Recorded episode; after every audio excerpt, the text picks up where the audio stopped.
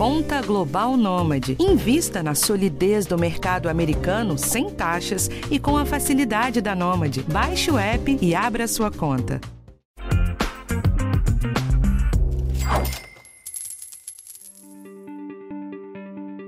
As taxas de juros já subiram bastante, mas não devem parar por aqui. E de olho nisso, a renda fixa voltou a ser a queridinha dos investidores mais iniciantes, porque a gente está de volta àquela tão sonhada marca da rentabilidade acima do 1% ao mês. Mas mesmo nos títulos mais conservadores, dá pra errar feio na hora de aplicar seu dinheiro. E esse episódio serve para que isso não aconteça com você. Eu sou Rafael Martins e esse é o podcast Educação Financeira do G1. Mesmo com os juros mais altos, tem um monte de riscos na renda fixa que podem atrapalhar suas finanças. E eu não estou falando só da possibilidade de perda financeira. Na renda fixa tem um risco bem importante que você não pode perder de vista na empolgação. É o risco de liquidez, ou seja, de quando você não consegue movimentar o seu dinheiro quando você precisa dele. É bem comum que, principalmente o investidor que começou recentemente, seja seduzido pelas taxas mais altas e bote um monte de dinheiro num CDB com rentabilidade alta, mas com vencimento mais longo. Isso faz com que você precise escavar outro dinheiro dentro das suas economias que podem estar no momento de rentabilidade mais baixa ou até de perda. Esse é só um de muitos, e por isso, mesmo que você esteja empolgado com o momento, não dá para largar as premissas que eu vivo te falando aqui no podcast. Precisa montar um bom orçamento, estabelecer objetivos e diversificar bastante. Só depois que você vai correr atrás de oportunidades. Mas para você não ficar com nenhuma dúvida do que fazer, eu conversei com a Camila Dolly. A Camila é chefe de análise de renda fixa da XP Inc. E ela aponta pra gente as melhores formas de você não se perder na hora de investir. A gente conversou sobre os riscos desse momento mais conturbado, de como você faz boas alocações da renda fixa e quais os erros mais comuns. Vamos ouvir? Camila, com taxas mais altas tem sempre uma corrida para renda fixa, né? Esse é mesmo o melhor momento para investir? Quais são as melhores alternativas? Acho que vale sempre a gente falar que sempre tem um momento para uh, diversificar a carteira, né? Então, a renda fixa sempre é um bom componente para a carteira de praticamente qualquer investidor.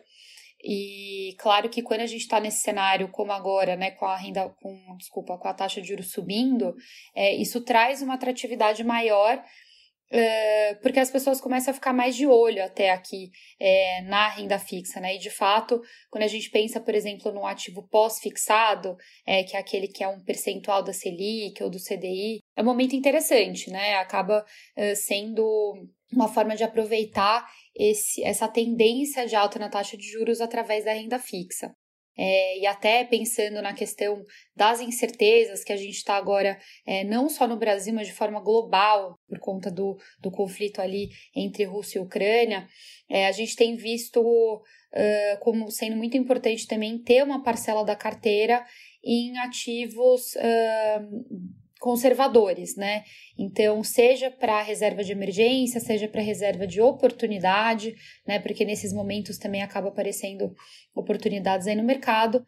Além disso, é, os outros ativos aqui na renda fixa, os pré-fixados, os indexados à inflação, também estão com taxas bem elevadas por conta de todo esse cenário. Né? Então, até pegando como exemplo aqui os títulos do Tesouro, pré-fixado com vencimento em 2029 está pagando 12,5 quase, né? E pouco tempo atrás estava por volta de 11. Não é uma recomendação, é só um exemplo, tá? E os títulos também indexados à inflação, né? IPCA também pagando prêmios aí próximos de 6, né? Então, é, IPCA mais 6% ao ano, que é um prêmio bem elevado. Então, de forma geral, é, tem bastante oportunidade aqui no mercado, é, de renda fixa com certeza, mas só quis dar aquele aquele recado inicial ali para a gente sempre buscar diversificação, né? Porque não é só porque a renda fixa tá boa, né, com taxas atraentes agora que a gente tem que voltar 100% da nossa atenção para cá. Mas em momentos como esse, a carteira tem mesmo que pesar mais para renda fixa? Quando a gente faz as nossas recomendações de investimentos aqui, né, de alocação, a gente sempre coloca uh, alguns cenários como prováveis, né, de, com diferentes pesos, mas nunca a gente está olhando só o cenário atual. A gente sempre está olhando o futuro e coloca inclusive um certo peso em um cenário bem mais uh, pessimista, né, seja ele qual for. Então, nesse sentido, é por isso que a gente sempre recomenda diversificação de investimentos. Porque quando a gente, a gente se aloca só com base no cenário atual, se acontece alguma coisa diferente do cenário atual, a gente não está preparado para isso. É, então, quem vem já seguindo recomendações de investimentos, com certeza tem essa carteira pulverizada, digamos assim, em diferentes classes de ativos. E nesse momento de alta incerteza que a gente está vivendo hoje, não é indicado fazer grandes movimentações, né? Até porque a gente também não sabe quanto tempo isso vai durar, quais vão ser os reais impactos e tudo mais. Então, o ideal é ter cautela nesse momento, né? Seguir ali a estratégia que o investidor já estava seguindo, desde que essa estratégia fosse condizente com o seu perfil, e lógico, acompanhando as movimentações de mercado, novas recomendações, mas o ideal é sempre ter essa carteira diversificada, justamente para não se machucar muito quando o mercado vira totalmente contra uma ou outra classe de ativo. Mas como que tem que se comportar alguém que já é mais conservador e tem bastante investimento em renda fixa? Acho que o primeiro passo, de fato, é saber o seu perfil de investidor. Então, a partir do momento que você abre uma conta na corretora, é, o primeiro passo é responder o questionário para definir o seu perfil. E a partir disso, você já consegue começar a perceber quais são os investimentos mais adequados para aquele seu perfil. Como acompanhar? Acho que hoje é, a gente tem muita informação disponível, às vezes só até atrapalha né, de tanta informação assim aqui do nosso lado, né, tem a plataforma de conteúdos que a gente tem conteúdos de todas as classes de ativos, acompanhamento de mercado, acompanhamento de curva de juros. Então, tudo isso para não apenas ajudar na hora de definir um investimento, mas também de acompanhar esse mercado depois desse, desse investimento ser feito.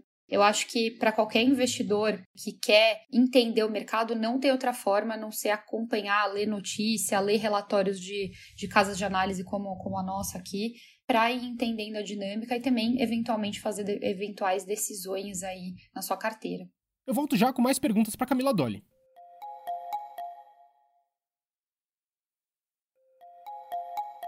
Camila, dá para cometer erros na renda fixa, mesmo no momento que tem taxas mais altas assim? Dá para errar.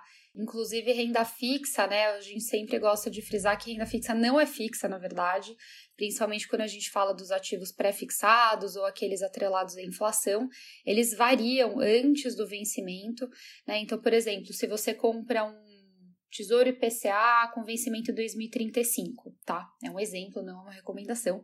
Nesse momento, ele está pagando IPCA mais 5,90. Ele vai te pagar esse IPCA mais 5,90 por ano se você ficar com ele até o dia 15 de maio de 2035. Só que antes disso, esse investimento ele vai oscilar, o preço dele vai oscilar de acordo com as movimentações que acontecerem no mercado. Então, nesse exemplo, se você compra um título, é, por exemplo, esse IPCA mais 2035, uh, apostando que as condições vão melhorar e isso vai fazer seu título valorizar, porque é sempre uma relação inversa, né? Então, quando o cenário melhora, né, fica menos arriscado e com isso as taxas caem, o título valoriza. Isso é a marcação a mercado. Então, se você está apostando que, poxa, acho que hoje as condições já estão muito estressadas, eu vou comprar esse título hoje porque eu tenho certeza que daqui a X anos as condições vão estar tá melhores no mercado. Chega esses daqui a X anos, nada melhorou. Inclusive as taxas subiram. Isso fez seu título desvalorizar antes do vencimento. Então, como a gente tem como errar na renda fixa por conta disso, antes do vencimento do ativo, a gente sempre sugere, principalmente para quem está começando, é, não, não costuma acompanhar tão de perto o mercado, o ideal é comprar um ativo que vence junto com o seu objetivo, ou seja, que você possa carregar ele até o final, para você não ficar exposto a esse tipo de, de oscilação antes do, antes do vencimento. Você mencionou aí um pouco da minha próxima pergunta, mas eu queria te pedir para explicar um pouquinho melhor como que funciona a marcação a mercado e como que o investidor pode se aproveitar dela. E mais, quem não acompanha tanto o mercado deve entrar num título que nem esse?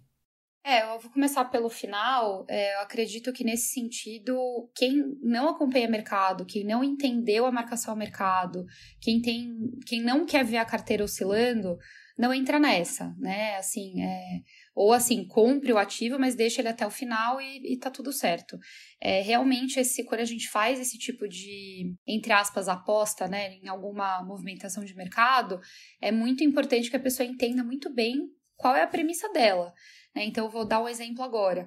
É, com essa escalada ali das tensões né, entre Rússia e Ucrânia, a gente viu as expectativas de juros uh, por parte do mercado para esse ano subirem cerca de 12% para 13%, 14%, né? É... E aí, qual que é o ponto aqui? Quando as expectativas do mercado para esses juros sobem, isso é refletido nos títulos, por exemplo, pré-fixados, indexados à inflação. Se eu comprar um pré-fixado apostando que, na verdade, eu acho que o mercado está muito estressado e, na verdade, esse final de ano a Selic vai ficar em torno de 13, sendo que o mercado espera 14, quer dizer que eu estou comprando um título que reflete os 14%, mas que chegando no final do ano isso aqui vai ter caído. Com isso, eu posso ganhar além do que era esperado, né? Porque lembrando que é inverso, quando a taxa que a gente, uh, a taxa que se concretiza é menor do que a taxa que a gente comprou, a gente tem uma valorização do nosso título. Mas, de novo, a gente não tem bola de cristal, não tem como ter certeza que esse movimento vai acontecer. Então, sempre busquem entender muito bem quais são as suas premissas em relação ao que o mercado espera e tá muito confortável se não se concretizar. Explicando um pouquinho melhor aqui a marcação a mercado, ela basicamente é uma forma de refletir nos preços e nas taxas dos títulos as condições do mercado naquele momento. Então, quando a gente tem um cenário de inflação pressionada, a expectativa é que o Banco Central tenha que aumentar ainda mais os juros. Então, isso tudo leva o quê? As expectativas de juros futuros para cima. E essas expectativas para cima vão ser refletidas nos preços e nos, nas taxas dos títulos de renda fixa. Então, se você compra um título, por exemplo, eu tinha um pré-fixado que tinha que me pagar, me prometia pagar 10% ao ano até o vencimento. Só que agora as expectativas de mercado para esse prazo estão já em 14, por exemplo. Então elas subiram. Com isso, o meu preço vai para baixo. É sempre uma relação inversa, tá? Uma questão matemática, é sempre inverso. O contrário também é verdadeiro, como eu falei. Aqui vale falar que os títulos mais impactados pela marcação a mercado são os pré-fixados, então eles oscilam bem mais antes do vencimento. É, e, em segundo lugar, os títulos atrelados à inflação. E outro ponto importante: quanto mais longo, quanto maior o prazo do título, mais uh, sensível ele também vai ser a essas oscilações de taxas do que os títulos mais curtos, tá? Então, dito isso, né, falando um pouco da marcação a mercado, reforço novamente, sempre cuidem muito de casar o prazo do investimento com o seu prazo em termos de objetivo é, e também tente não alongar tanto, principalmente nesses momentos uh, de maior instabilidade de mercado, porque você vai sofrer mais ao longo do tempo na sua carteira. E num ambiente tão incerto assim, qual que é o seu conselho para quem quer investir? A questão agora, talvez crucial, seja realmente a cautela não só na renda fixa, mas em todas as classes de ativos aqui, nossos analistas têm reforçado bastante essa questão é, de não tomar decisões precipitadas, porque podem, inclusive, refletir em riscos desnecessários, é, desculpa, em perdas desnecessárias na, nos seus investimentos, se tirar agora sem necessidade. Então, é cautela, buscar informação, é, se manter alocado, não precisa fazer é, é, movimentações bruscas na carteira se você já estiver seguindo uma estratégia conduzente com o seu perfil e tomar cuidado com o prazo, é, principalmente nesses momentos aqui de instabilidade. Bom, gente, esse foi o episódio de hoje. Na semana que vem tem um tema diferente aqui para você. O podcast Educação Financeira tá disponível no G1, no Globoplay ou na sua plataforma de áudio preferida. Então não deixa de seguir o podcast no Spotify ou na Amazon, de assinar no Apple Podcasts, de se inscrever no Google Podcasts ou no Castbox, ou então de favoritar a gente na Deezer. Assim você recebe uma notificação sempre que um novo episódio estiver disponível. E não deixa de avaliar o podcast na sua plataforma preferida. Isso ajuda bastante nosso conteúdo a chegar para mais gente. Eu sou Rafael Martins, eu assino o roteiro desse episódio e a edição é do Gabriel de Campos. Um abraço para você e até a próxima.